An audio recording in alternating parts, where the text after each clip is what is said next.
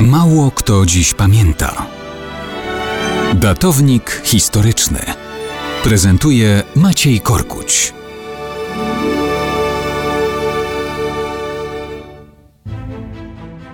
Przez weekend mówiono o zakończeniu wojny.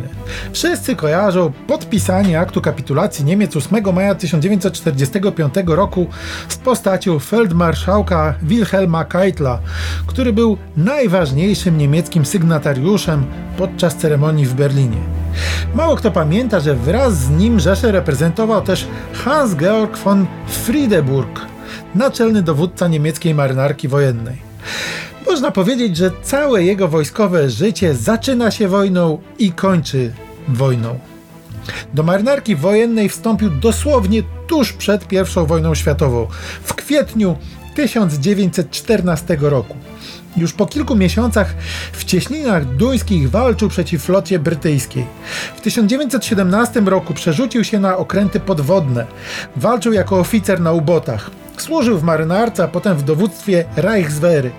W Berlinie w czasach Hitlera ocierał się i o Göringa, i o Himmlera, i o Goebbelsa.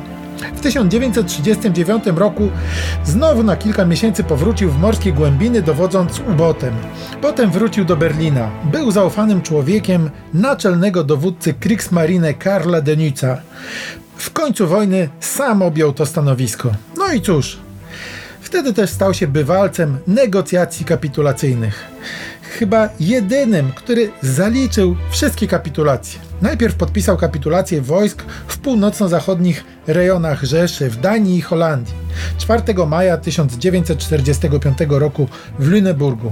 Potem asystował przy podpisaniu całkowitej kapitulacji przez generała Alfreda Jodla 7 maja 1945 roku w Reims. Następnie, jak wspomniano, podpisywał też kapitulację w Berlinie 8 maja 1945.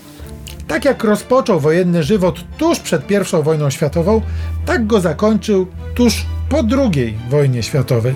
23 maja 1945 roku podczas przerwy w brytyjskich przesłuchaniach popełnił samobójstwo.